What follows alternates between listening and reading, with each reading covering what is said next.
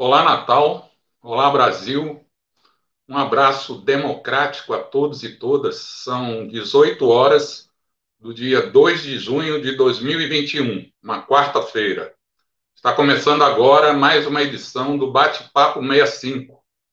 Meu nome é Christian Vasconcelos, eu sou jornalista e estarei com vocês até às 19 horas e 5 minutos. Nesses 65 minutos de programa, nós vamos conversar sobre os principais acontecimentos políticos, econômicos e sociais da semana. É importante vocês saberem que esta live é gravada e que pode ser assistida a qualquer momento em nosso canal no YouTube e também em nossa página no Facebook. Para que a gente possa crescer e falar a um número cada vez maior de pessoas, pedimos que você nos dê um like aqui embaixo que se inscreva em nosso canal e também que ative o sininho de informações para receber as notificações relativas ao nosso bate-papo 65. Participando hoje conosco como comentarista, temos a presença de Aline Moreira, que é advogada e militante dos movimentos feminista e antirracista. Presente também militante dos movimentos sociais e dirigente municipal do PCdoB em Natal, Carlos Albérico. E a nossa bancada conta ainda com a presença do jornalista e advogado Jean Varela.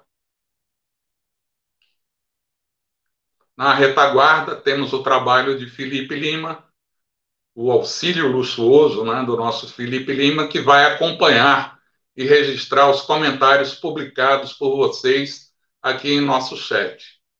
Nosso entrevistado de hoje, que participa no segundo bloco do programa, é o vice-governador do Rio Grande do Norte, Antenor Roberto.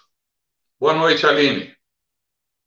Fique à vontade para fazer a sua saudação aí aos que nos assistem. Boa noite, Christian. Boa noite, Albérico, Jean. Boa noite ao pessoal que nos acompanha pelo Facebook, pelo nosso canal no, no YouTube curte aí a nossa live, comenta e segue também a nossa página para receber as, os, as notificações. Isso, perfeito. Boa noite, Alberto.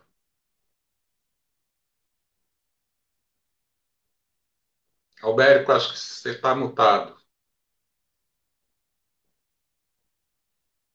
É, boa noite, Christian, Aline, Jean, internautas. Uma semana muito movimentada desde o nosso último programa na quarta-feira.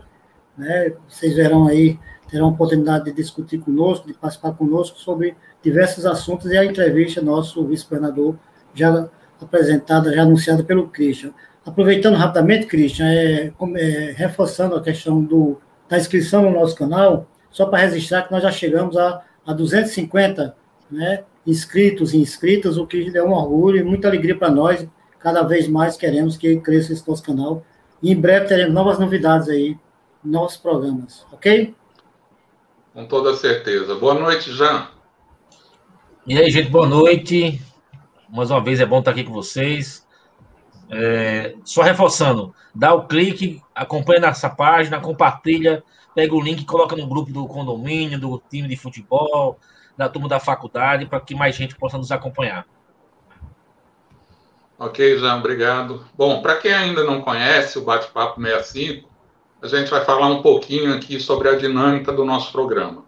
Como a live ela é semanal, a gente começa sempre olhando para aquilo que foi ou que está sendo destaque no noticiário, abordando o acontecimento da esfera internacional da esfera nacional ou de âmbito local. Aí a gente sempre começa pelo, pelo mais geral, ou seja, pela conjuntura internacional, partindo da esfera internacional para o âmbito local. Né? Cada integrante da nossa bancada, cada um dos três integrantes da nossa bancada, tem até três minutos para apresentar o seu destaque e fazer um comentário.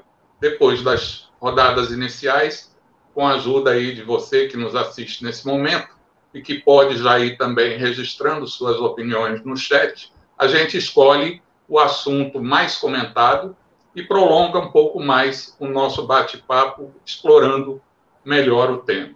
Eu sempre gosto de lembrar aqui aos nossos comentaristas o seguinte: a ideia é que a gente não cite os mesmos assuntos, que não repita os destaques, para que a gente possa ter um leque maior de notícias no nosso cardápio à disposição dos internautas que estão nos assistindo. Nesta sexta edição do Bate-Papo 65, nós vamos começar então com o advogado e jornalista Jean Varela. Jean, qual é o acontecimento internacional que mais chamou a sua atenção, ou que vem chamando a sua atenção nesses últimos dias? Você cita e comenta em até três minutos. Não, Cristian, é essa rodada de eleições que ocorrem aí pelo Brasil, pela América Latina, América do Sul, e agora é a vez do Peru. Temos eleições nacionais é, e a disputa de segundo turno, né? Está disputando o segundo turno o é, Peru Libre, né, o Pedro Castilho do Peru Libre e Keiko Fujimori do Força Popular, né? O Pedro Castilho é um candidato de esquerda, de um partido tradicional de esquerda, com algumas contradições do ponto de vista da história do, dos costumes, né?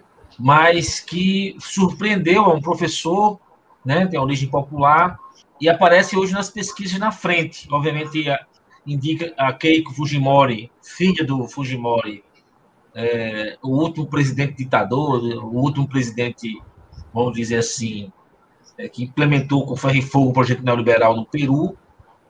É, ela, ela vem crescendo nas, nas últimas pesquisas e as eleições agora ocorrerão no dia 6.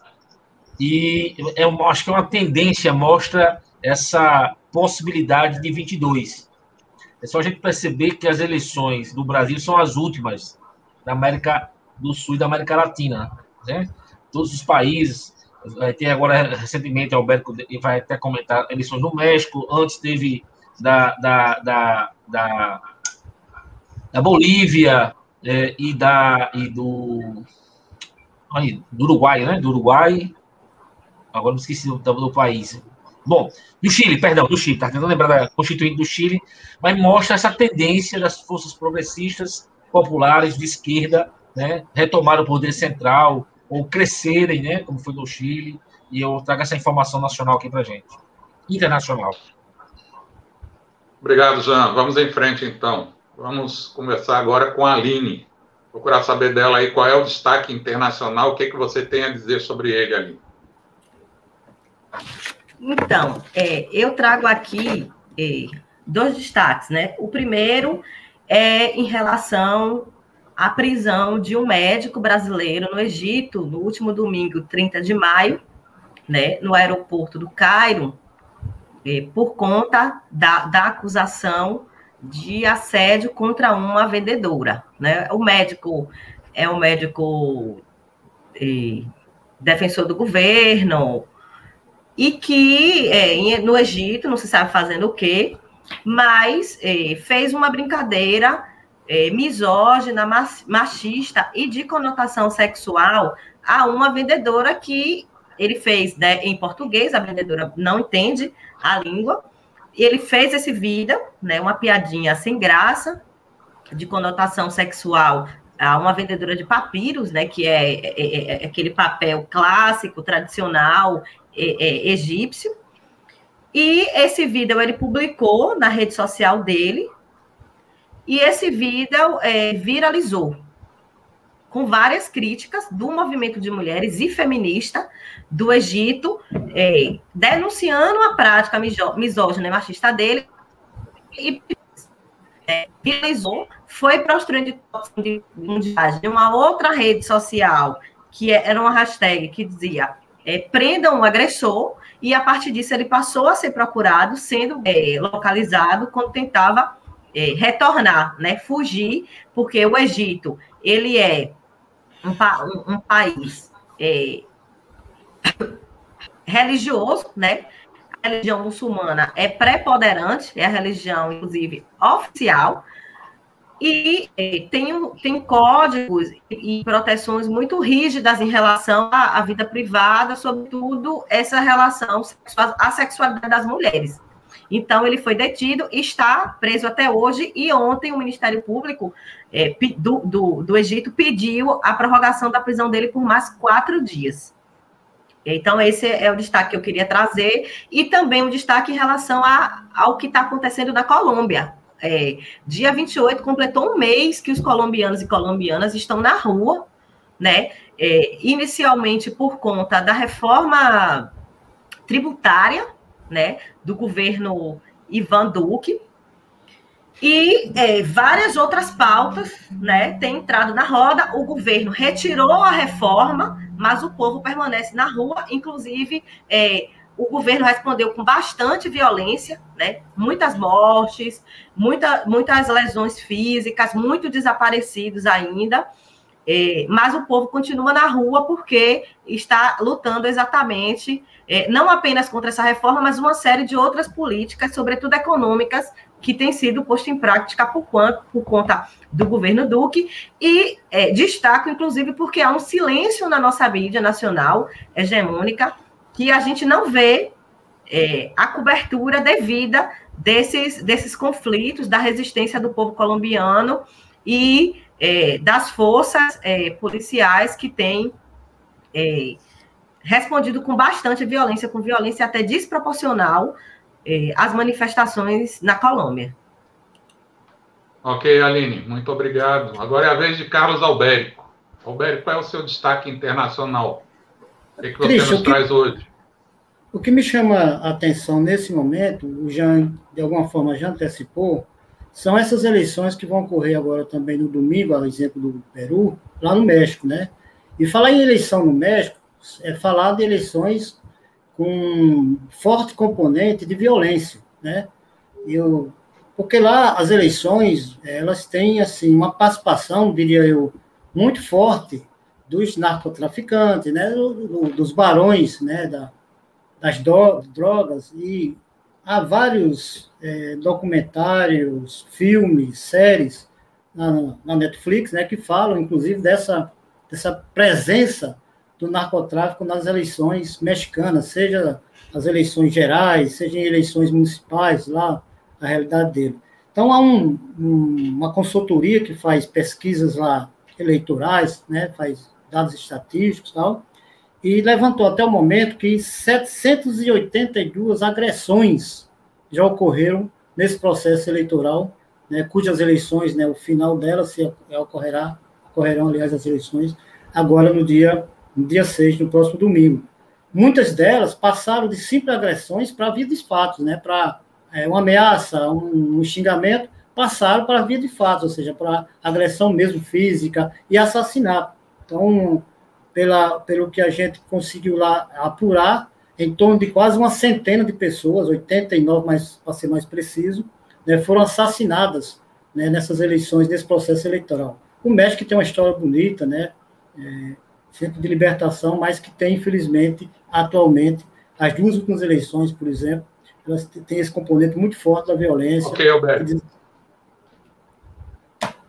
Ok, obrigado. Vamos agora ir para o cenário nacional, né, que, diga-se de passagem, está apresentando um cardápio bastante variado de assuntos. Né? Eu gostaria que vocês destacassem o fato político, econômico ou social que tenha chamado a atenção e que vocês queiram comentar. Né? Vamos agora alterar assim, a ordem de participação. Vamos começar agora com a Aline Moreira. Então, Aline, no cenário nacional, qual é o fato que mais vem despertando sua atenção nesses últimos dias? Você cita Bom, e comenta em até três minutos. Certo, eu vou trazer aqui, eu vou tentar trazer aqui nesses, nesses poucos minutos.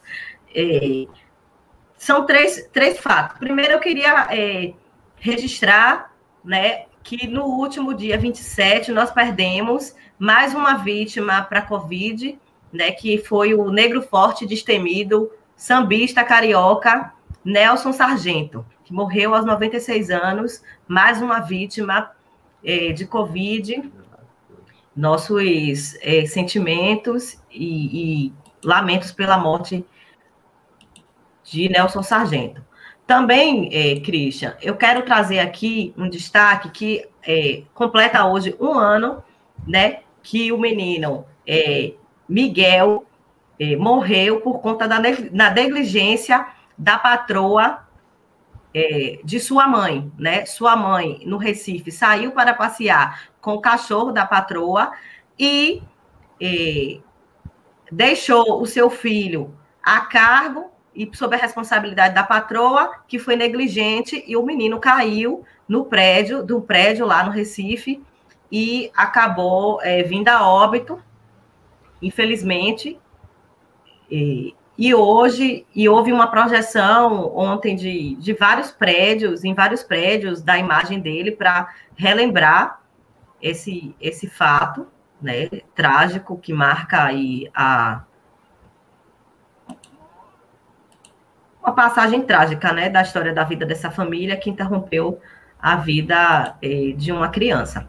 E eh, o último destaque que eu quero trazer aqui é em relação à CPI, é, que é bastante preocupante e que retoma uma linha e, e que to, e deixa a sociedade brasileira mais estupefata, que foi o depoimento é, do, do, presidente, do, do, diretor do Butantan de Mascovas, no dia 27, na semana passada também, né, que, trou que trouxe à tona mais um fato em relação à negação das vacinas, né, que foram 60 milhões de vacinas que foram é, negadas pelo governo federal desde o ano passado, se somando aí também a negativa das vacinas é, da Pfizer, né? Lembrando que é, ou a negativa oficial ou também a, a omissão, que é uma forma de negar a vacinação do povo brasileiro. São esses três destaques que eu trago por hora. Ok, Aline, muito obrigado. Agora, Albérico, nesse quadro político, econômico, social grave em que a nação se encontra aí mergulhada, qual é o seu destaque? Cristo, meu destaque ele, ele tem a ver com uma grande paixão do brasileiro, que, acho que do povo mundial, né, que é o futebol. Infelizmente, é um destaque que eu diria não muito é, do lado bom do futebol, que é a realização da Copa América no Brasil. A Copa América queria ser, queria ser realizada na Argentina e na Colômbia, né, que esses países vetaram, né, os governos, respectivos governos vetaram a realização da Copa América, e o nosso querido presidente Jair Bolsonaro né, atendeu um pedido da Comebol é, e a, aceitou a realização é, da Copa América no Brasil. Havia uma alternativa, isso é bom se dizer, de cancelar os jogos, né, de cancelar a Copa América. É, e foram ver a questão econômica, óbvio, né, que sempre você tem, se olha para a questão econômica, a questão, e viu que o cancelamento é, mesmo com os estados vazios, né, não, sem a presença do público, mas o cancelamento geraria um impacto negativo né, nos cofres da Comebol muito grande. Então, preferiram é, manter, preferiram manter a, a Copa América, né, com, com a benevolência aqui do nosso querido presidente Jair Bolsonaro, a despeito de toda a onda né, de protesto no Brasil inteiro. Né? Comentários, inclusive aqui mesmo no, no estado, ontem a, a, a Cabugi, né, a, a, TV Cabugi fez uma enquete rápida e 70% né, das pessoas né, se posicionaram contra a realização da Copa América, de Natal sediar, por exemplo, a Copa América ser uma das sedes. Né? Então, outros e outros estados também é, não concordaram, e me parece que Rio de Janeiro, Distrito Federal, Mato Grosso e Goiás, se eu não me engano, foram esses quatro estados né, que é, concordaram em realizar, infelizmente, a Copa América. Então, você veja que o poder econômico, ele é quem determina as relações, seja elas no futebol, em qualquer que seja a área que você pesquisa. Infelizmente, é esse destaque que eu trago para vocês aí. Ok, Almérico. Alberto, obrigado. Fechando a rodada, então, sobre os fatos da conjuntura nacional, a gente convida agora o Jean Varela. E aí, Jean, qual é o seu destaque? Eu trago, no mesmo ritmo aí da pandemia, vamos dizer assim, nessa situação que a gente vive de guerra, eu trago uma notícia boa, né? Fruto de uma da contínua pressão, que a gente até sumiu da, do noticiário, mas nos bastidores a pressão continua e a Sputnik pode ser liberada aí na próxima semana pela Anvisa, anunciado hoje. Isso é, mostra a força da sociedade, da, dos governadores do Nordeste, principalmente, de uma série de consórcios, inclusive municipais, de prefeitos que querem adquirir a, a vacina. É, é, um alento, né? E mostra, inclusive, diferencial do que esse governo genocida, louco, destemperado, que né, está centrado na cadeira da presidência da República. A Sputnik pode chegar no braço do brasileiro aí nos próximos. Acho que no próximo mês. Eu, eu sou bem, bem mediano. Em 30 dias, espero que já esteja gente aqui virando jacaré russo. Ok, Jean, obrigado. É, agora chegou o momento da gente dar uma geral aí no nosso chat, né? O que será que os nossos internautas, os, os que estão nos assistindo, estão postando, né? E aí, Felipe, tem muita coisa diferente do que está sendo dito aqui pelos nossos comentaristas? O que o pessoal está comentando aí pelo chat? Boa noite, Christian. Boa noite, Albérico. Boa noite, Jean. Boa noite, Aline. E boa noite a você, internauta, que nos acompanha no nosso Bate-Papo 65, no canal do PCdoB, no canal M65 no YouTube e também na nossa página do Comitê Municipal do do Natal no Facebook. E agora, uma novidade, antes, da, antes do nosso bate-papo aqui, Christian, uma novidade também conosco, as páginas do PCdoB de Mossoró e do PCdoB de Pau dos Ferros, se integrando hoje à rede do Bate-Papo 65. E agora, vamos começar aqui os nossos comentários. A Marisa Santos, boa noite a todos. Essa situação séria, pandêmica, se não fosse, seria pandêmica se não fosse trágica, viu? Muito triste a nossa atual situação nacional. É aterrorizante isso. Governo federal genocida. Também temos, temos também aqui, Christian, é, a fala da nossa Joana Dark, está aqui, está aqui no, no nosso bate-papo nossa Joana Dark Lopes da Silva, porque não basta ser machista, também tem que deixar declarada a estupidez do assunto que falamos agora sobre o, o caso do médico bolsonarista lá no Egito.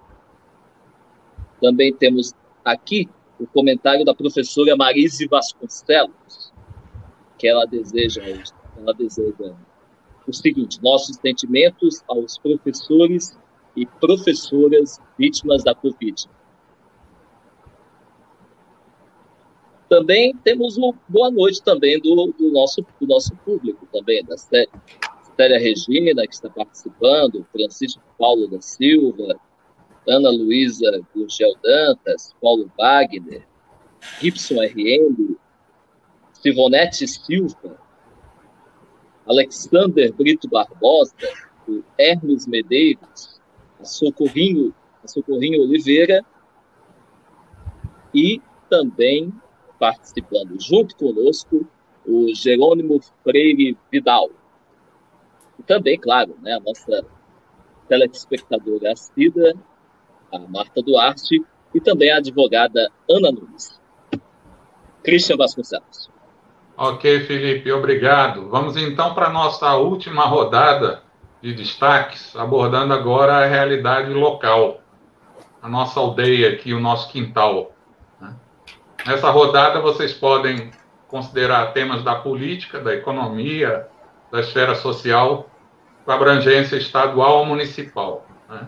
Nessa dessa rodada agora, quem vai abrir é o Albérico. Né? E aí, Albérico, qual foi o fato que mais chamou a atenção em âmbito local você tem três minutos para citar e comentar. Christian, de forma rápida, eu acho o seguinte, que nós devemos, todos nós que temos militância social, devemos é, prestar bastante atenção nos movimentos políticos que estão ocorrendo aqui no Estado, né, porque eles, eles têm, estão travestidos aqui de um novo formato, né, um formato de muita agressividade, de muito ódio, né, isso, inclusive, é, desbancando, né, desembocando, melhor dizendo, perdoe, para agressão pessoal, né, essas coisas todas. Então, é, a oposição no Rio Grande do Norte, ela começa a se mexer com aquelas velhas figuras carimbadas, né, que nós já conhecemos, né, aí travestido de novidade, aí vem filho de, de ex-governador que deixou quatro folhas atrasadas, né, um ministro aí é, envolvido em, em, desvio de recurso público, né, o famoso saco preto, e por aí vai. Então, esse, essa turma está se movimentando. E a UPA deles agora foi, através de seus representantes na Assembleia Legislativa, criarem, né, inventarem, eu vou usar esse termo, uma CPI, né, é, alegando que o Fátima fez má gestão dos recursos públicos que recebeu aí do governo federal, etc, etc, né, quando os próprios órgãos fiscalizadores né, já disseram, já testaram que a governadora fez, né, o governo estadual da professora Fátima e do nosso entrevistado, daqui a pouco, continua Roberto, fizeram, né, esse governo fez, na realidade, o bom uso, né, a, a boa aplicação dos, desses recursos. Então, é uma brincadeira o que está, o que está se ocorrendo, o que está acontecendo aqui com essa instalação da CPI. Na verdade, não se tem o que fazer, não tem como se atacar, né? E inventam essa CPI aí para, vamos dizer assim, fazer um enfrentamento ao governo Fátima e Antenor, que tem bem conduzido o nosso Estado nesses dois anos e algum, alguns meses, né? É isso, Christian, meu destaque. Local. Ok, obrigado, Albérico. E aí, Jean, para você, qual é o fato que vem despertando sua atenção, seu interesse aqui na nossa aldeia, nesse momento que você poderia destacar para nós?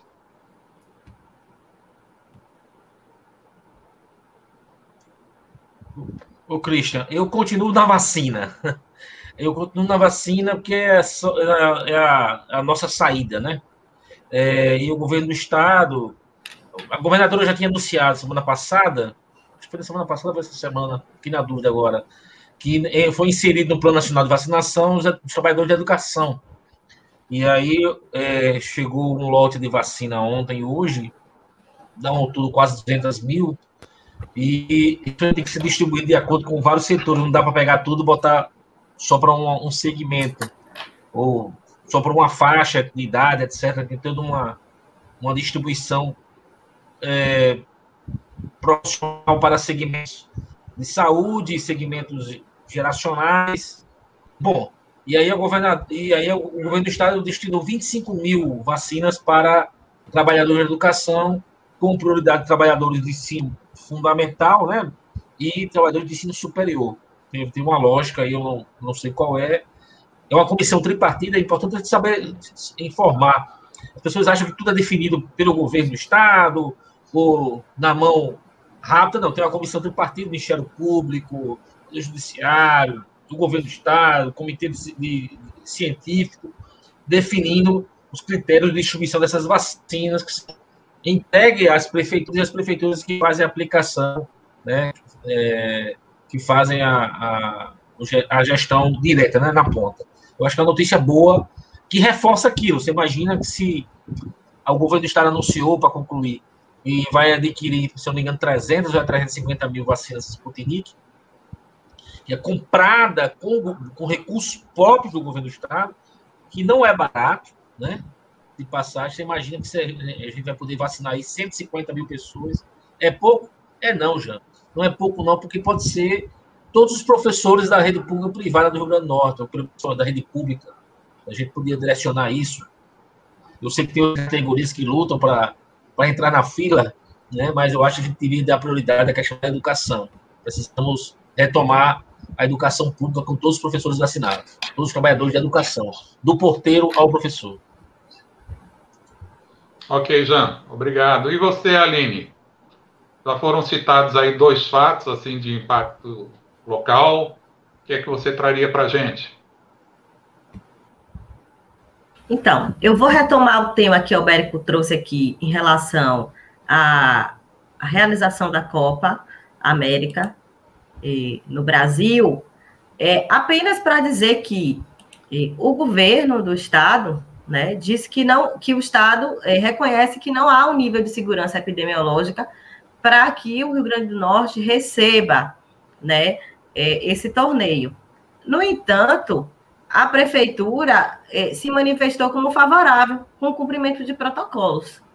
Eu queria, assim, resgatar isso e trazer, porque nós estamos caminhando para 500 mil mortos. é meio, são meio milhão de brasileiros que morreram por conta da infecção com o vírus da Covid. Nós estamos acompanhando a vacinação a conta-gotas por diversas razões da falta de gestão ou de uma gestão para não existência da vacinação em massa, que é a única possibilidade de controlar a pandemia.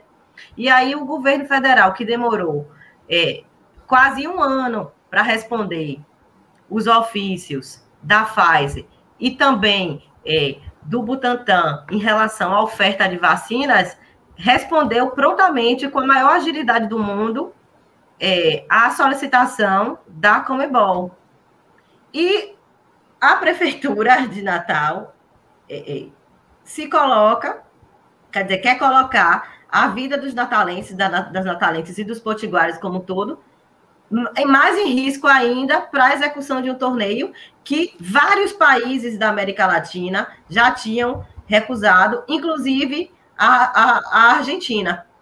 Então, eu queria só é esse destaque aqui que eu faço, que é lamentável esse tipo de, de, de gestão do serviço público para satisfazer interesses que não sejam primordialmente o interesse é, do povo de uma cidade e de um estado.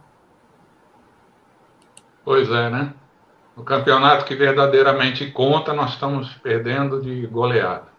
Bom, gente, encerrada então essa rodada inicial, vamos procurar saber aqui do Felipe Lima o que, que os nossos amigos e amigas internautas estão considerando como o fato aqui mais relevante dentre esses que foram destacados por vocês. Fala aí, Felipe.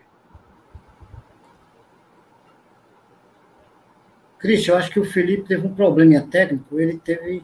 Ele não está na sala aqui, certo? Veja aí. Felipe caiu? Caiu. Tá, então eu vou sugerir um tema aqui para vocês aprofundarem um pouco mais o debate. Eu, inclusive, estou com um problemazinho de áudio aqui também, o retorno de vocês para mim está muito baixo mas todos vocês tiveram conhecimento também das manifestações realizadas né, no último dia 29. Eu queria que vocês comentassem um pouco tanto né, a expressividade dessas manifestações, quanto a forma como elas foram tratadas né, em alguns lugares. E também me parece que já há uma programação de retomada né, do movimento aí para os próximos dias. Então, queria que começasse aqui pelo Carlos Albérico. Pode ser, Albérico? É de... Pode sim, claro. Um. Tá, tá, claro. Mesmo porque o nosso entrevistado já está aqui como bom, bem disciplinado, bom soldado disciplinado, como se diz, já está aqui, dá uma boa noite. Daqui a pouco ele é, entra aqui no estúdio, né, para a nossa entrevista. É, é, é, o, essas manifestações, elas serviram, na minha opinião, para tirar o protagonismo que o Bolsonaro vem exercendo nas redes, nas ruas, melhor dizendo, né? Ou seja, ele é quem estava fazendo as manifestações de forma, evidentemente, né, é, criminosa, né, sem uso nada de máscara, sem nenhum cuidado tal. E agora, no dia 29, nós né, demos essa resposta, ou seja, colocamos que o povo já não aguenta, não tem mais. É, não tem mais como aguentar, como é, suportar essa situação né, de, de, de extrema dificuldades que vem passando na economia, na questão da saúde, uma série de coisas. Então, para mim, serviram para isso. E já estão convocadas, é, por sinal, novas manifestações no dia 19 de junho. Então, vamos aguardar que dessa vez seja bem maior. Você Acredito já que quer nos dizer sobre essas manifestações?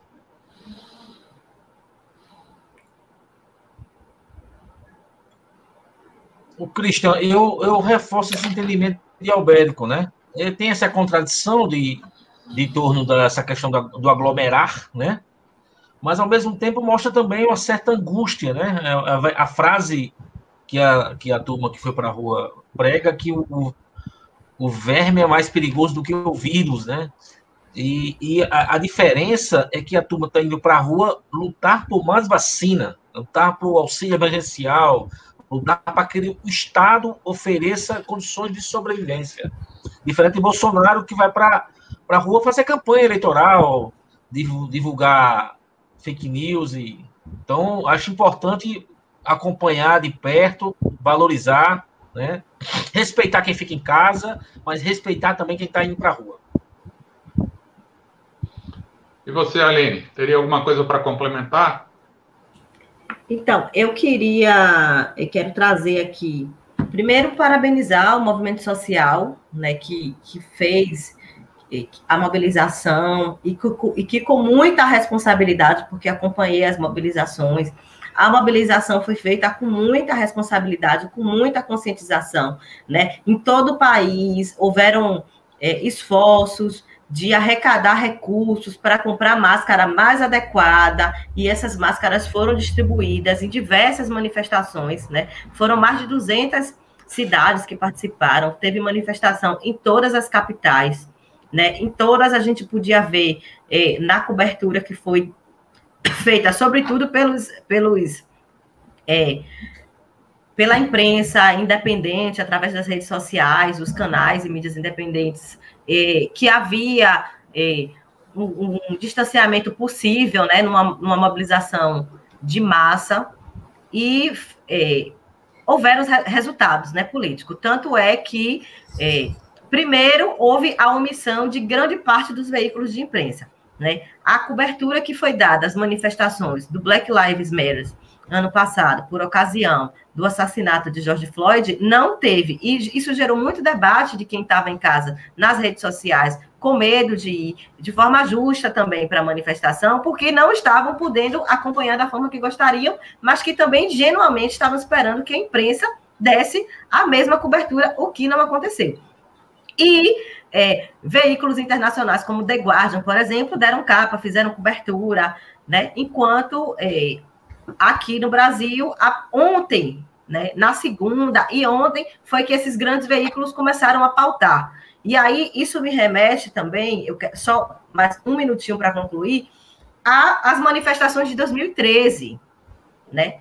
que, que, iniciaram em São Paulo por conta do transporte e que logo, logo, né, após as críticas, foram capturadas a partir do editorial daquele jornalista que é, foi falar, fez, fez aquele editorial falando que não era só por 20 centavos e tal, e a partir dali as manifestações de rua foram, foram capturadas por um discurso e uma pauta conservadora. Então, assim, é parabenizar o movimento social, mas também é que se fique atento, né, para que não haja novamente essa captura das ruas, né, a serviço de um projeto neoliberal que culminou no golpe de 2016, como nós vimos.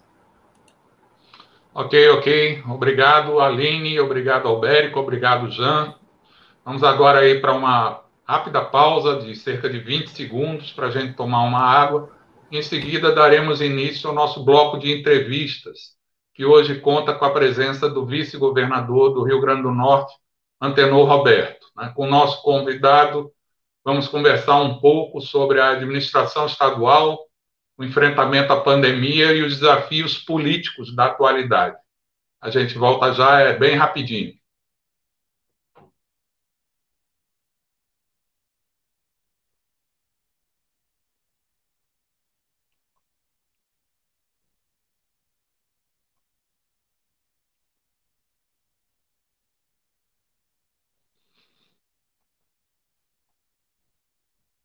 Olá, o Bate-Papo 65 está de volta com o nosso entrevistado já aqui presente em nossa tela. Antenor Roberto Soares de Medeiros, ou Antenor Roberto, é um currais novense, formado em Direito pela UFRN, procurador de Estado e militante já há quase quatro décadas né, do Partido Comunista do Brasil, onde, inclusive, presidiu durante muitos anos o Comitê Estadual. Né? Atualmente, Antenor, que integra também a direção nacional do PCdoB, é vice-governador do Rio Grande do Norte, tendo sido eleito em 2018 juntamente com a professora Fátima Bezerra, governadora do nosso estado. Tudo bem, vice-governador? É uma honra recebê-lo aqui no nosso bate-papo 65. Boa noite, Cristian Lira de Vasconcelos. É o nosso âncora, pelo que eu percebi aí no Bate-Papo 65. Já saudando também, eu estava acompanhando um pouco antes, Aline Jean e o Albérico. Prazer estar aqui com vocês nesse bate-papo. Ok. Meus amigos, antes de, de, passar a palavra aos nossos comentaristas, que também são os nossos entrevistadores, eu gostaria de fazer aqui um, um rápido registro como jornalista. Na verdade, um repúdio, que eu acredito é também compartilhado por muitos outros colegas de profissão. Eu não vou aqui citar nomes, porque acredito que a exposição é exatamente o que o provocador pretende. Antenor, eu o conheço há quase 40 anos. Sou testemunha da coerência de sua trajetória pessoal e política e profissional também. Sei de sua honestidade de propósitos e do seu compromisso cotidiano, cotidiano, né? do horário mais cedo da manhã ao último horário do dia. Seu compromisso cotidiano com as lutas pelas transformações políticas, econômicas e sociais que o povo potiguar e o povo brasileiro precisam e querem. Né? Já com relação ao provocador, eu penso assim que não vale nem a pena falar. Né? Na verdade, o que dizer de alguém que elabora e publica um texto que nada tem de notícia, que não se refere ao acontecimento, um texto que não é objetivo, que manipula a percepção das pessoas, que não tem relevância pública, né, que tem apenas o propósito de tentar afetar a imagem de uma pessoa. Eu, particularmente, me recuso a chamar tal pessoa de jornalista. Isso, para mim, inclusive, pode ser qualquer outra coisa, menos jornalismo. Então, Antenor, você tem a nossa total solidariedade e aqui a gente passa, a partir de agora, né, ao que verdadeiramente tem interesse público, que é a administração estadual, o enfrentamento à pandemia e os desafios políticos da atualidade. Eu quero, a partir de agora, passar a palavra para o nosso companheiro Jean Varela. Viu, Jean? Fique à vontade para formular sua pergunta aqui ao nosso vice-governador.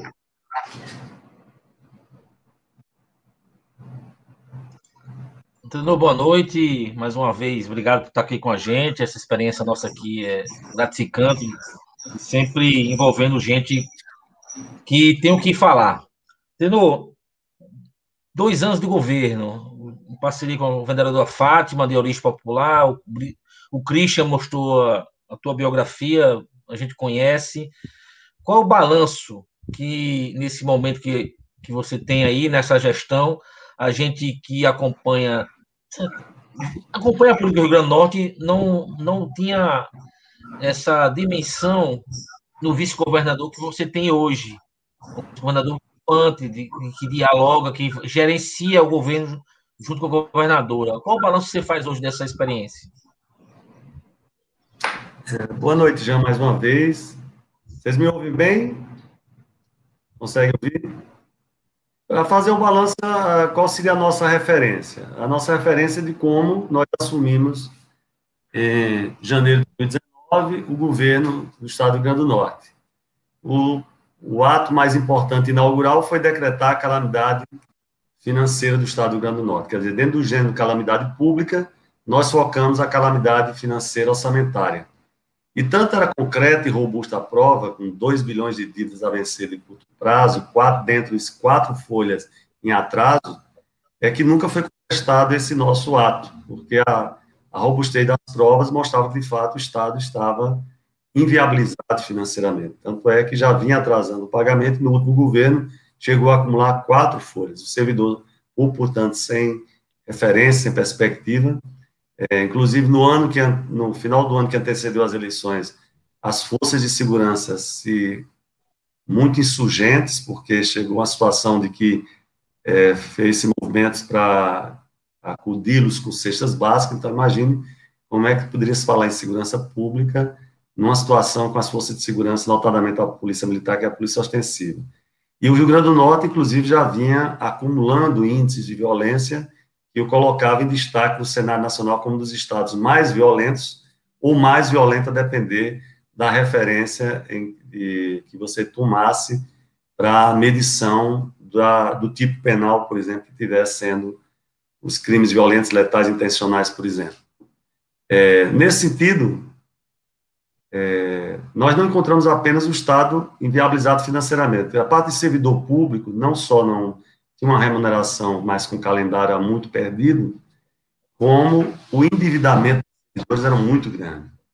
Porque na medida que os salários atrasavam, eles tinham que recorrer a empréstimos, é, e esses empréstimos eram feitos empréstimos sobre empréstimos, de forma que eles ficaram sem margem sequer de onde buscar a complementação. Então, foi uma agonia muito grande e muito triste o, o Natal do ano de 2018 e o, é, o novo ano de 2019. Essa passagem foi um trauma muito grande para nossos servidores. Mas, além dessa situação, você tinha o que eu chamei os escombros administrativos. Era um Estado com os órgãos desmobilizados. É, nós temos uma relação de um servidor ativo, chegamos já a ferir isso para dois inativos o que, o que representava um grande déficit previdenciário.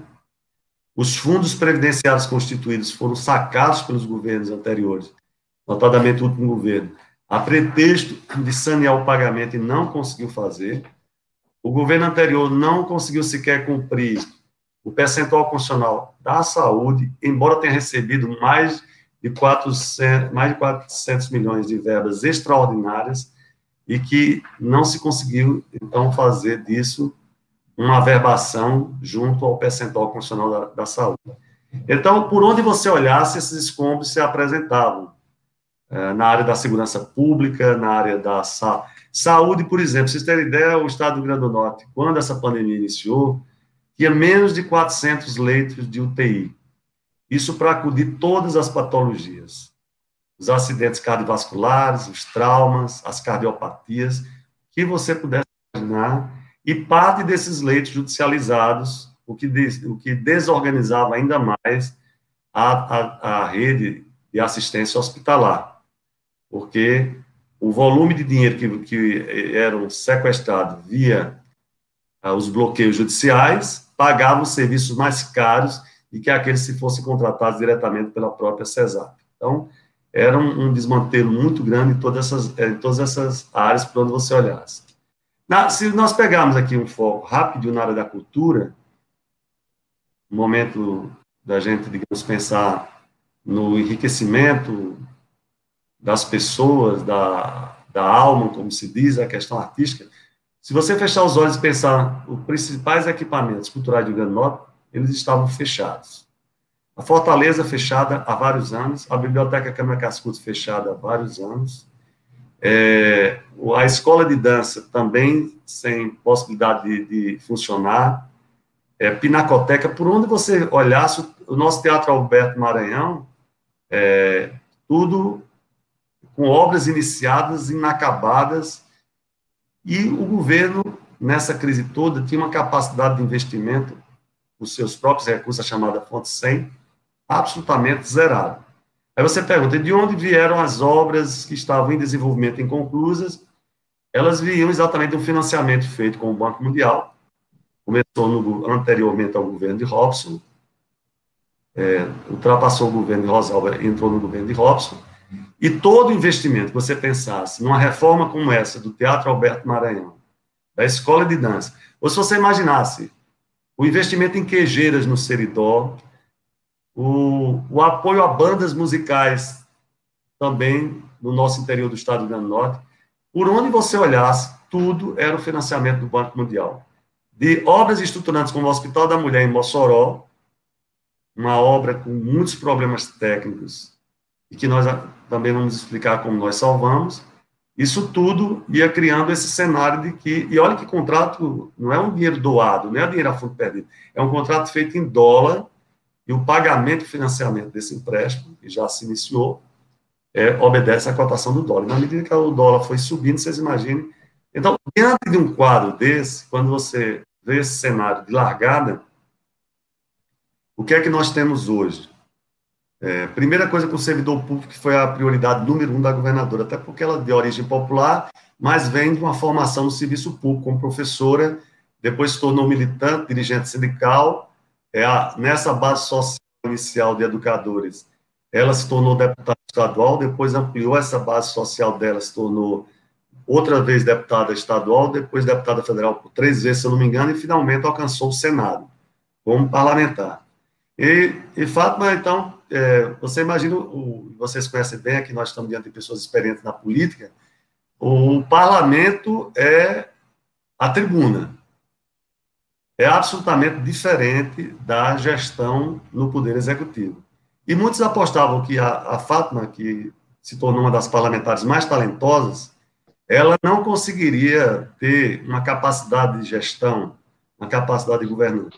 Foi um grande engano nessa avaliação, porque ela exatamente foi um tipo de parlamentar, e nós temos vários parlamentares no PCdoB que são assim, é que é o que eu chamo aqueles parlamentares de piso, são parlamentares que trabalham dia e noite, interna, internalizados naquelas comissões de trabalho, e que ao, traba ao trabalhar nos temas específicos do Congresso Nacional, eles vão compreendendo também como funciona o próprio Poder Executivo.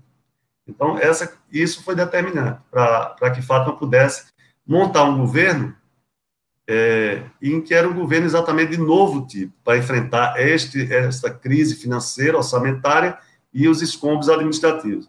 Ela fez, então, um governo é, amplo, no sentido de deixar e compartilhar com a classe política esse governo, mas sempre exigindo rigorosamente que as indicações pudessem ter é, eficiência, resolutividade à frente das pastas, das secretarias ou mesmo dos órgãos de administração indireta. Então, ela foi construindo é, a predominância são de servidores egressos do serviço público e servidoras, mas, evidentemente, nós temos vários talentos da iniciativa privada que compõem o nosso governo. E tanto é que, nesta caminhada, uma das coisas que eu mais dizia a ela é que o governo não pode ter um super secretário uma super secretária, porque ele não consegue exatamente se desenvolver sob a regência do governador de uma governadora. E aí, o, o que aconteceu é que ela exatamente construiu isso e ela é que é a regente. Os secretários têm uma horizontalidade e também os dirigentes da administração direta e indireta. É por isso que nós conseguimos botar o Rio Grande do Norte em funcionamento e decorrido esses dois anos, e já estamos para o sexto mês do terceiro ano de governo, nós mantivemos o foco dela no serviço público, um calendário de pagamento que há, muitos não, há muito não existia. Iniciamos o pagamento do passivo, já estamos na terceira folha. Em novembro, agora, vamos concluir o pagamento da terceira folha e nos preparamos para iniciar o ano de 2022 com a última folha no nosso olhar, no nosso foco, fazendo, digamos, com esse compromisso dela, é, um grande pacto com os servidores públicos estaduais. No, no, na questão da gestão, o que nós fizemos? Nós pegamos uma contabilidade pública inexistente, é só que, só que não é uma questão técnica para a gente falar, mas, por exemplo, a contabilidade pública não saiu é, do ponto de vista da sua lei maior, a Lei 4.320, mas nem sequer isso a gente conseguia é, dar a versão mais moderna, mais contemporânea. E aí nós discutimos esse modelo e fomos buscar na União, nas experiências da União, e refundamos a contabilidade pública do Rio Grande do Norte, de forma que hoje nós temos, pelo critério da transparência, pela Secretaria de Planejamento e Finanças, é, uma experiência contábil refundada e, portanto, em condições da gente prestar conta aos órgãos de controle no novo patamar. Somos já reconhecidos pelo Tribunal de Contas do Estado, e por outros órgãos de controle do Ministério Público como realmente é, fazedores dessa façanha que foi organizar as finanças públicas. Com isso, a gente não está dizendo que nós não temos credores, é só o que a gente tem. Mas nós já pagamos de dívidas anteriores mais de 600 milhões do governo anterior, ficaram. E nós não conseguimos enfrentar e pagar as nossas dívidas regularmente. Isso é importante vocês saberem. O nosso custeio para a saúde, educação, para qualquer área, ele é um custeio que a gente vai ali, quando acumula o terceiro mês, explode, e aí você tem que, de novo, reorganizar um calendário. Mas como é que a gente conseguiu fazer isso? Chamando todos os credores para um processo de transparência, de conhecerem, conhecedores dos seus créditos, qual era a vez deles na fila. Então, isso deixou de ser um mercado, deixou de ser uma, uma, uma relação dos amigos do governo e dos adversários do governo e com muita transparência nós fizemos a fila dos credores e assim temos enfrentado para o custeio atual, que nós devemos muito do custeio atual, por lógico, é, rapidinho eu vou falar aqui na questão da saúde, Sim, mas eu estou respondendo só uma pergunta de Jean, vou deixar já para os outros aqui. Deixa eu correr mais. E aí, é, nós, hoje, eu participei de um ato sobre a controladoria. A controladoria do Estado também nós refundamos, deixamos em condições. Então, hoje o governo tem um mecanismo de controle das finanças públicas, de transparência para a prestação de contas, reconstruído por nós, e conseguimos, então, dar esse equilíbrio é, no pagamento dos servidores e estamos com as dívidas reconhecidas, organizadas e enfrentamos na medida da nossa receita. A receita é crescente, é outro desempenho fantástico, a nossa Secretaria de Tributação tem crescido a questão da arrecadação. Pela PGE, nós enfrentamos a dívida ativa, que era outro mito. Ninguém enfrentava a dívida ativa, ninguém arrecadava, nós estamos avançando sobre a dívida ativa, dentro do que é real de uma dívida ativa, que é uma recuperação entre 2,5% e 3% dessa dívida, o resto vira tudo título podre, mas estamos fazendo como política de Estado, então todos os meses entra o volume de dívida, dívida é, ativa, e também nós fizemos o refinanciamento das, da, do, dos créditos dos devedores para que eles pudessem parcelar, parcelar esses débitos em melhores condições. E, finalmente, aqui vamos falar do desenvolvimento. Na linha do desenvolvimento, o governo reestruturou o seu programa de incentivos fiscais, porque nós levávamos bolada nessa guerra fiscal de todos os estados aqui vizinhos, Paraíba, Bahia, Ceará, e aí nós recompusemos isso, fizemos um sistema inteligente em que o benefício fiscal tem que ter contrapartida interiorização da indústria e, e empregabilidade. E com isso nós conseguimos retomar um equilíbrio aí, trouxemos, é, é, trouxemos a parte de serviço que estava fora, grupos importantes daqui na área de informática que tinham ido com suas distribuições para fora, nós trouxemos, e nosso cuidado com a distribuição é de uma forma que nós tanto fomos olhar para um setor estratégico de tecnologia de informação, que demanda muito equipamento de tecnologias, é, que está em torno do sistema de computação, por exemplo, mas também fomos pegar uma questão de consumo como o vinho, em que estava todo mundo entregando na porta, mas sem que o Estado pudesse ter qualquer alcance tributário, e, e reformamos isso. Ou seja, a política da nossa Secretaria de Tributação hoje é receber, acolher os empresários, os empreendedores e criar condições para eles ficarem fazendo o processo do recolhimento tributário no Rio Grande do Norte. E também atraímos indústrias, o setor eólico se expandiu muito, com, a, com a, o debate aí da, da Petrobras para fora do nosso núcleo ali de Mossoró, nós recebemos é, algumas empresas privadas e estamos entrando agora forte na área de cimento e também tivemos já algumas sinalizações na área de mineração. E por isso que foi muito importante reestruturar o programa de incentivo fiscal, porque aí você consegue dialogar com o setor empresarial, com o setor que realmente faz a linha que a gente chama do desenvolvimento, porque somos um governo pautado por uma concepção desenvolvimentista. Foi outro mito, e nós, outra questão que a gente teve que desmistificar, que de fato os empresários industriais, sobretudo, que eu digo, porque é a área mais estratégica são os industriais, através da FIEN representados, reconhece que esse é o governo que mais dialoga com o setor produtivo, com o setor empresarial. E assim estamos fazendo na área de serviços também e na área de comércio. Então, eu me alonguei muito nessa primeira pergunta para dar essa panorâmica que é um balanço de muita vitória, é, na, e vai ter a oportunidade da gente falar na parte da saúde, da questão do Covid e outras perguntas, mas aqui eu quis dar mais essa panorâmica, pegando a linha de desenvolvimento e a parte de finanças e orçamento do Estado do Rio Grande do Norte, e a parte de controle da legalidade da despesa pública. Ok, Antenor, obrigado. É, por dever de ofício, me cabe esclarecer aqui que, entre outras razões, nosso programa se chama Bate-Papo 65, porque a gente procura realizá-lo num período de tempo de 65 minutos. Então, a gente tem que dar uma aceleradazinha agora nessa reta final. Eu passo a palavra aqui para a Aline Moreira. Aline, a bola está com você. Certo. Boa noite, vice-governador. Uma honra receber o senhor aqui no nosso programa. Eu vou, ser, eu vou fazer uma pergunta aqui bem objetiva. A gente está acompanhando também a tramitação e o avanço da PEC 32 de 2020, que é a reforma administrativa.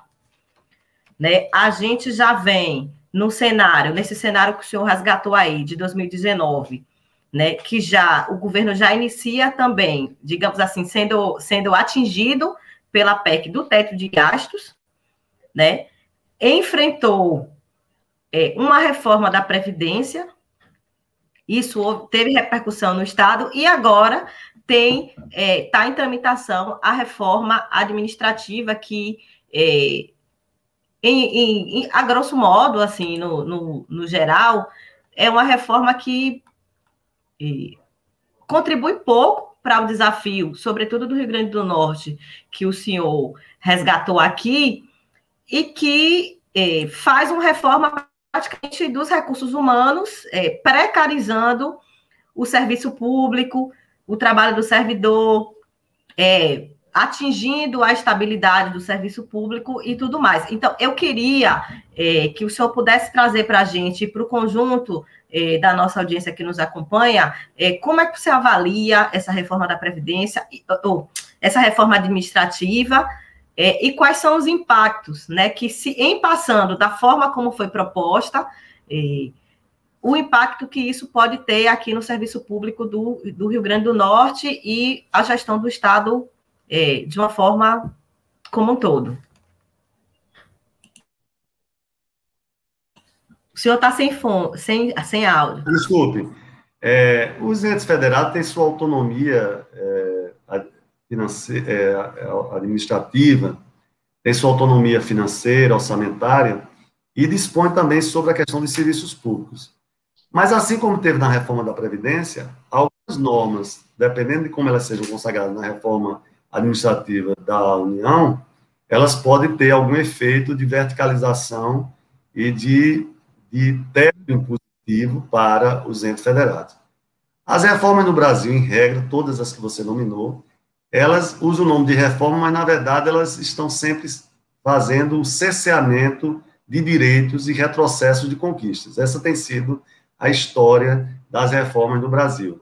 Muitas vezes, a pretexto de ter a aparência simpática, de estarem diminuindo o gasto público, de estarem dando mais eficiência ao gasto público, ela, no fundo, a sua essência é da redução do papel do Estado na prestação dos serviços aos seus cidadãos e cidadãs, notadamente aqueles mais excluídos no desenvolvimento do processo econômico, do processo produtivo e que ficam excluídos na questão do trabalho qualificado, na questão das condições de remuneração, ficam no subemprego muitas vezes, e são os mais afetados com todas. Isso ficou claro agora na pandemia.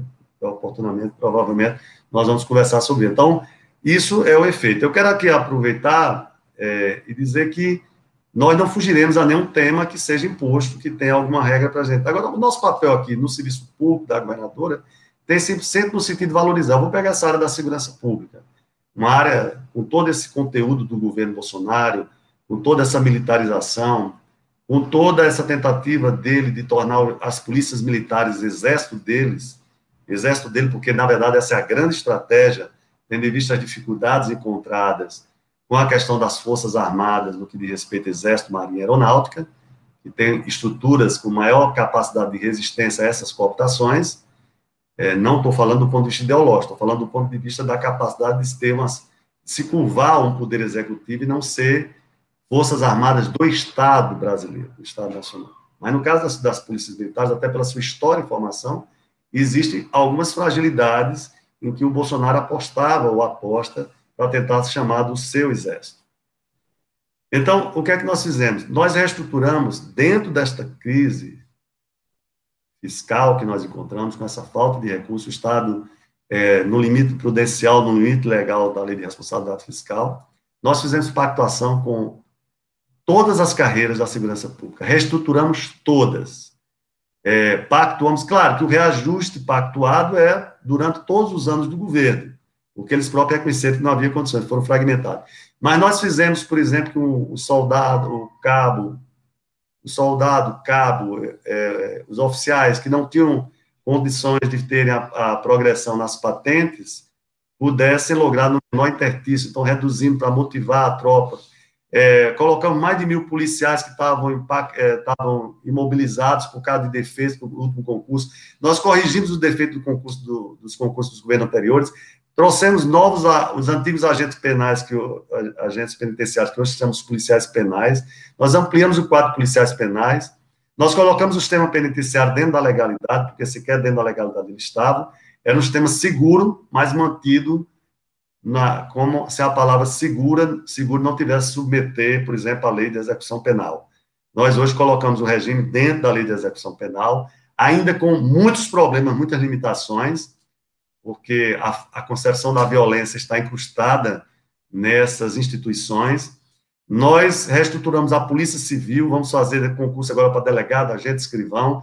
Nós reestruturamos o ITEP, que era um órgão também pendente de carreira, reestruturamos e fizemos a, a progressão também deles e demos perspectiva de recomposição é, pecuniária a todos eles, todos da área de segurança, bombeiro, não ficou uma área da segurança pública sem recomposição, sem reestruturação beneficiando.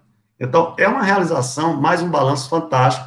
Por isso que o nosso olhar numa reforma administrativa, como nós tivemos na reforma da Previdência, por exemplo, a nossa reforma da Previdência, nós só tivemos uma grande diferença de nos comunicarmos sobre a vantagem da nossa, em razão de que o governo federal colocou o, o teto em que ele é, começava a incidir as, a, a, cota previdenciária num limite que nós não temos condições, porque a média salarial do Estado do Rio Grande do Norte não chega aos 4 mil reais. E na União é uma farsa, porque também não tem nenhum servidor remunerado na União com 100 mil reais, são todos já os terceirizados, os quarteirizados na União. Então, ao colocar essa questão simpática no cálculo autuarial deles, nós levamos realmente uma desvantagem, porque nós tivemos que fazer uma gradação aqui que pega, evidentemente, servidores com menos de 100 mil reais, porque a média do servidor nosso não chega a 4 mil reais. Chega pertinho dali, mas não chega a 4 mil reais. Então, mas fora isso, nós, nós colocamos temperamentos e melhoramos a questão das pensões, melhoramos a questão do magistério, a questão de gênero sempre foi considerado na nossa reforma, é, algumas, algumas é, mitigações que o temperamento nós podemos fazer no cômputo do tempo de serviço. Então, onde a gente pôde, dentro da autonomia do Estado, mitigar os efeitos da reforma da Previdência Federal, nós o fizemos aqui no Estado do Rio Grande do Norte. Então, é com esse olhar que nós também vamos encarar a reforma administrativa e esperemos que encontre resistência no parlamento, notadamente considerando a quadra política, o estágio de degradação que nós estamos é, acompanhando e lutando em forma de resistência em face do governo federal. O, o que está acontecendo hoje na CPI é uma documentação histórica eh, de, de uma repercussão nacional e internacional de um país que já vai perdendo 500 mil vidas dentro de um processo em que o Estado operou de forma desidiosa, com inépcia, com incompetência, ou até com dolo, conforme venha a ser apurado nessa CPI. Obrigado, vice-governador. Agora quem pergunta é o nosso companheiro Carlos Albérico. É, queria esclarecer o seguinte: é, como nós estamos aqui na reta final do nosso programa, então gostaria de pedir ao senhor que, ao final da resposta à pergunta formulada pelo Carlos Albérico, o senhor já aproveite também para fazer as suas considerações finais. Ok? Albérico.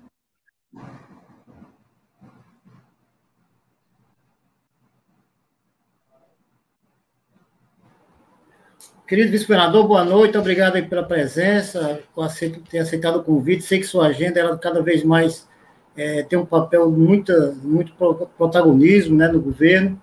Então, contar com você agora é uma honra para nós aqui. Mas eu queria fazer uma pergunta bem rápida, né, para dar tempo você discorrer aí com, com um tempo maior. É acerca, o Cristo, quando fez a, apresentação, a sua apresentação, ele falou que você pertence, você faz parte da direção nacional do Partido Comunista do Brasil, assim como também da direção estadual. E houve recentemente uma reunião dessa instância superior, dessa instância nacional do partido, uma reunião da qual você eh, se fez presente. Quais são os principais é, pontos debatidos, quais os principais encaminhamentos, quais as principais qual, qual o centro da resolução que foi aprovada nessa última reunião da direção nacional do Partido Comunista do Brasil? É, o PCdoB é um partido da ousadia, é um partido que tem um, um grande tamanho.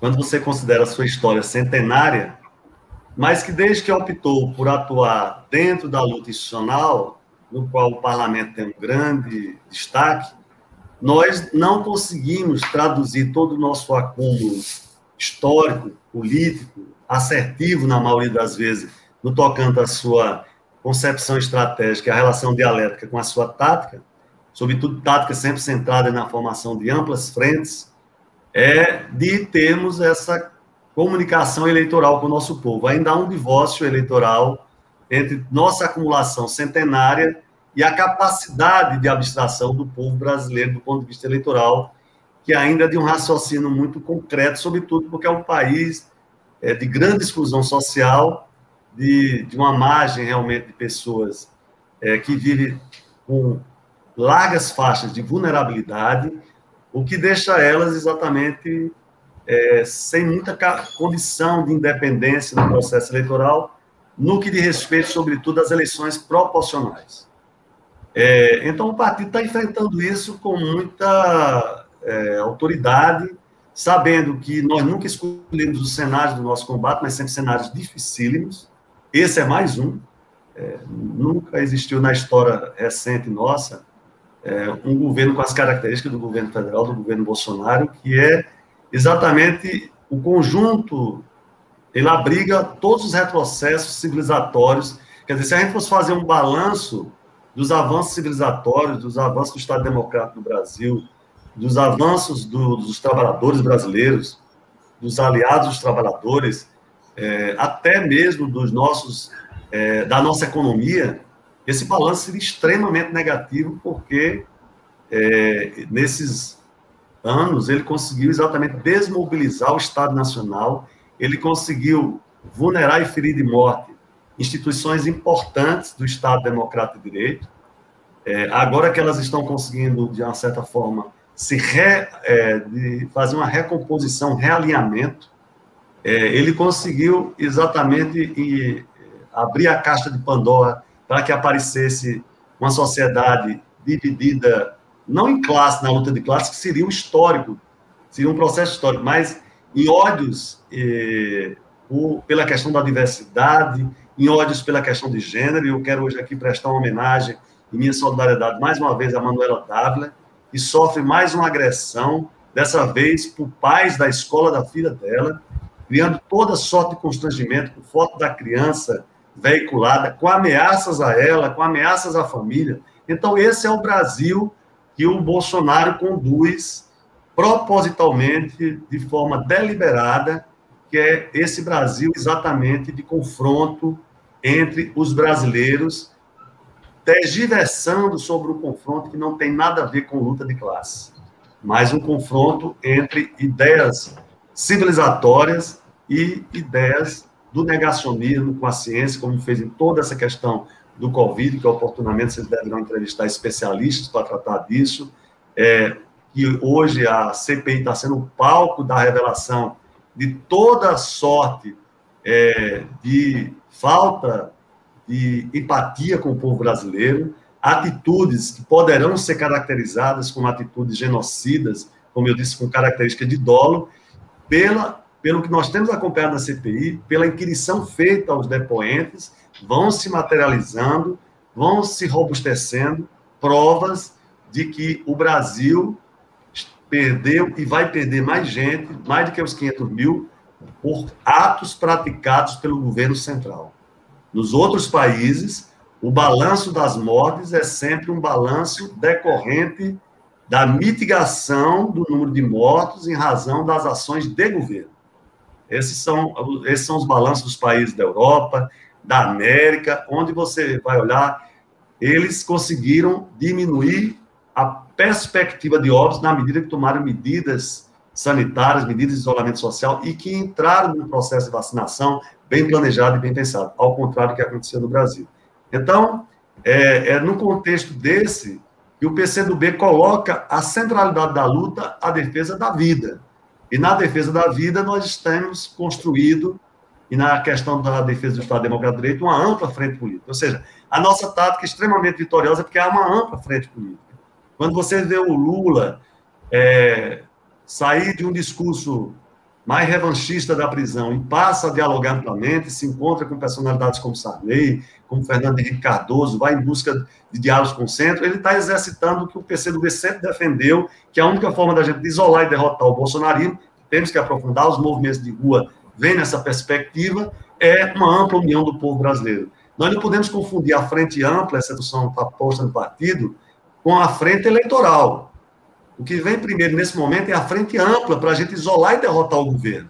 E nesse movimento, dialeticamente, vão se construindo também frentes eleitorais, que podem resultar numa única candidatura do nosso campo, pode resultar em mais de uma candidatura do nosso campo, pode resultar em candidaturas ao centro, ou necessariamente não tem que acontecer, ou poderá acontecer uma bipolarização.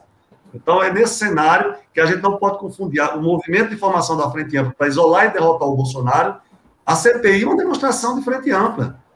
Essa CPI no Senado é uma demonstração de frente ampla. Vejam como, de fato, nós estamos cada vez mais imolando no plenário do Senado Federal todos os atos praticados pelo governo federal que prejudicaram a, a que nós fizéssemos o combate sanitário adequado. E mais alguns atos que tornaram a população mais vulnerável, aumentaram a contaminação e, proporcionalmente, portanto, o número de que, dos que tiveram que ser internados em estado grave, gravíssimos, que chegaram a óbito. E veja que também, neste ano, diferente do ano anterior, nem chegou um socorro adequado para a população, porque o auxílio emergencial e o PCdoB tem discutido e pautado nessa reunião a defesa do auxílio emergencial adequado à necessidade do nosso povo, nem tem recursos mais para que a gente possa manter os leitos funcionando. Ou seja, nós que tínhamos 400 leitos de UTI, passamos a ter 800 leitos de UTI, temos que, sozinho, com o nosso orçamento agora, com a fonte 100, manter esses leitos funcionando em meio a uma pandemia em que os insumos são insuficientes porque são disputados globalmente. Então, além disso, o PCdoB então discute que a luta eleitoral nossa, a construção das nossas nominatas, tem que se dar dentro dessa luta concreta. Não pode construir uma nominata, é, trazer pessoas para o PCdoB, ingressar pessoas no PCdoB para serem candidatos e candidatas, é descolado dessa luta, da resistência do enfrentamento ao governo Bolsonaro e da defesa da vida, a defesa por pão, por alimento do nosso povo, pelo auxílio emergencial, em que o nosso povo está, parte importante da população brasileira, é crescente a fome na população brasileira. Aquela volta que nós tivemos no mapa da fome foi tratado e tem se tratado pelos comunistas em suas reuniões. Então, é, ao mesmo tempo, nós estamos de olho no que está acontecendo, que a, a, a, vocês falaram em reformas, mas há uma reforma também em curso, que é a reforma eleitoral. E como toda reforma, não é uma reforma na legislação eleitoral para ampliar a democracia do Brasil, é para restringir, para eliminar a presença de um partido como o nosso no Congresso Nacional. E o partido, mais uma vez, está chamado a manter a sua identidade histórica centenária dentro de regras eleitorais que estão sendo alteradas. É um detalhe importante a gente ter conversado. Ah, eles hoje estão atacando até a sobra de votos na, na proibição das coligações, surgiram a experiência de que as nominatas construídas fizeram com que um partido como o nosso, na disputa, por exemplo, para a Câmara dos Deputados, como aconteceu nessa última eleição, elegeu o vereador pela sobra de votos sem necessariamente fazer o quociente eleitoral. Eles já estão de olho para destruir essa norma, para evitar que os partidos com perfil como o nosso não consigam é, ter espaço para eleger deputados e deputadas federais, deputados estaduais e deputados estaduais. Então, é, a nossa pauta do Comitê Central, já está chamada uma nova reunião é, do Comitê Central, é neste sentido: resistência a, a, aos ataques ao que o governo Bolsonaro representa, ampliar o isolamento do governo, buscar a sua derrota política, criar as condições de uma frente ampla derrotando esse governo e, ao mesmo tempo, já ir construindo alternativas eleitorais em forma de frentes eleitorais que poderão ser mais ou menos amplas a depender do que a conjuntura fosse apresentando.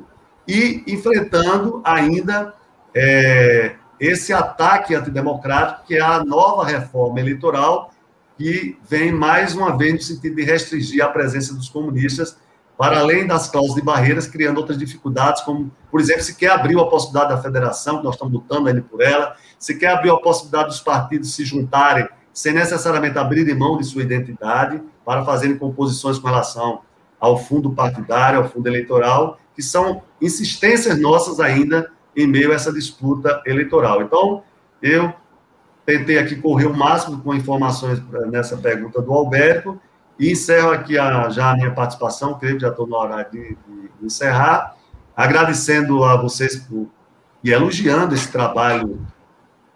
Nós também foi uma coisa pautada na reunião do Comitê Central. Nós temos que, sem medo é, de errar, mas vamos também errando e acertando, nos metermos nessa nova forma de comunicação que são as mídias eletrônicas, que são as novas formas de comunicação por meio de computadores, notebooks, celulares. Esse programa aqui é, um, é uma ousadia do Partido do Plano Local. Eu quero parabenizar a todos aqueles dirigentes que conceberam, a nossa militância que começa a se inscrever no canal, acompanhar os amigos é, e dizer da minha alegria em estar participando dessa construção, que uma orientação, inclusive, da última reunião do Comitê Central, é, dizendo que a gente tem que conversar mais entre nós. Cada um de nós, muitas vezes, tem uma rede, essa nossa rede não é tão grande, mas quando a gente começa a juntar a rede de todos os comunistas, de todos os amigos dos comunistas, essa rede transforma-se numa, numa. Pode ser até uma bolha, mas é já uma bolha de nova dimensão para a gente é, se comunicar e depois a gente vai forçando aí nessa bolha estourar um pouco e a gente tem interseção com outras áreas aí da cidadania. Então, viva a resistência do povo brasileiro, viva o glorioso PCdoB centenário e que a gente consiga alcançar novas vitórias. Um abraço. Muito obrigado, vice-governador Antenor Roberto. Foi um prazer tê-lo conosco. São 19 horas e 22 minutos e nós chegamos ao final aqui da nossa sexta edição, é, completando seis semanas de programa. Né? Se você que está aí nos assistindo gostou, dá uma curtida aqui embaixo e se inscreva em nosso canal, ativa o sininho de notificações. Isso vai ajudar a gente a levar informação e opinião a um número maior de pessoas. Bate-Papo 65 vai ao ar todas as quartas-feiras, das 18 às 19h05, às vezes um pouquinho mais, como hoje. São aproximadamente 65 minutos de duração. Nós contamos com a sua audiência. Um abraço e se cuidem. Vida longa ao Bate-Papo 65.